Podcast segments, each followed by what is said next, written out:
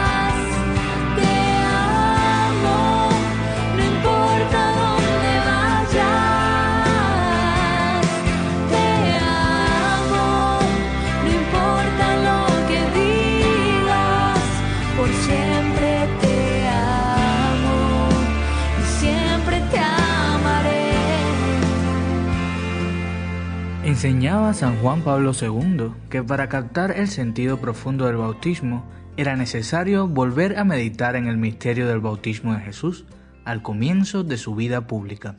Sucede con frecuencia que los padres solicitan bautizar a sus hijos por tradición o para alejar el llamado mal de ojo y enfermedades. El bautismo, vivido de esa manera, se convertiría en un ritual carente de sentido trascendente. Sucede también que se cogen padrinos por conveniencia. A veces se busca padrinos que vivan en el exterior y que puedan garantizar una ayuda material de tiempo en tiempo. Todas esas costumbres están muy lejos del verdadero sentido de este sacramento. Ese sentido profundo que nos invita a descubrir San Juan Pablo II mediante la meditación del bautismo de Jesús. Si estás bautizado, te invito a agradecer a Dios por el don del bautismo y por tus padrinos. Te invito también a pedir perdón por las veces que no has sido fiel a tus promesas bautismales. Si te estás preparando para recibir este sacramento o quisieras prepararte para ello, presenta tu deseo a Jesús en la Eucaristía de hoy.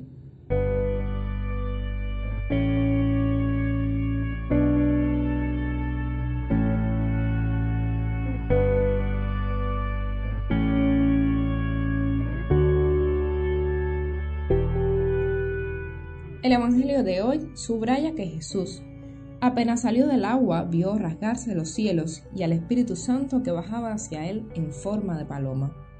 Hizo oyó una voz del cielo. Tú eres mi Hijo amado, mi predilecto.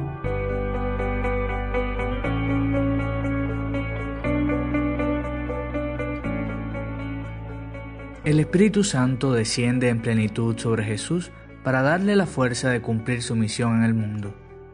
Él, aun siendo el Hijo amado, se pone en la fila de los pecadores, se mezcla entre el pueblo para ser bautizado. ¿Cuánta humildad tiene Jesús? Al hacer esto, se manifiesta lo que hemos celebrado en la Navidad, la disponibilidad que tiene Cristo para sumergirse en el río de la humanidad. La fiesta del bautismo de Jesús nos invita a recordar nuestro propio bautismo. Aunque el de Jesús fue meramente un símbolo, ya prefigura los elementos de nuestro bautismo sacramental.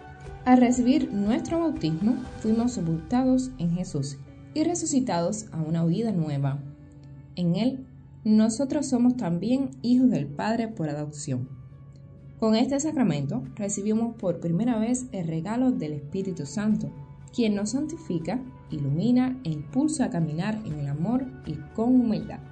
El Espíritu Santo, que se manifiesta en forma de paloma en el bautismo de Jesús, es el artífice de nuestro bautismo. Él nos abre los ojos del corazón a la verdad y nos enseña el camino de la caridad. Él hace actuar la gracia de Dios en nuestras vidas.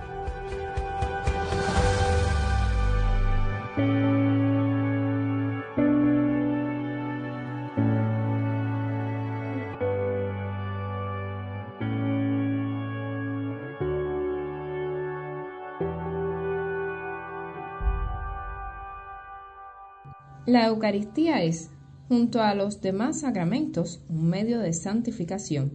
Instituidos por Jesús, ellos nos permiten crecer en gracia delante de Dios y de nuestros hermanos, para que el bautismo no se convierta solo en una tradición, sino que guardemos su sentido verdadero, ofrezcamos la misa de hoy.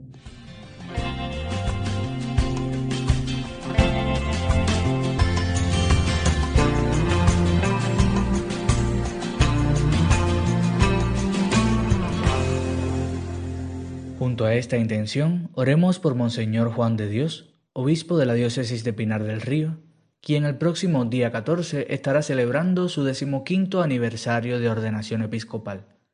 Que el Señor le mantenga fiel a su ministerio y que pueda bautizar a muchos hombres, mujeres y niños que busquen a Dios. El Papa Francisco nos invita a este mes a orar para que el Señor nos dé la gracia de vivir en plena fraternidad con hermanos y hermanas de otras religiones rezando unos por otros, abriéndonos a todos. Con todas estas intenciones en el corazón, oramos al Señor con la oración de la Iglesia hoy.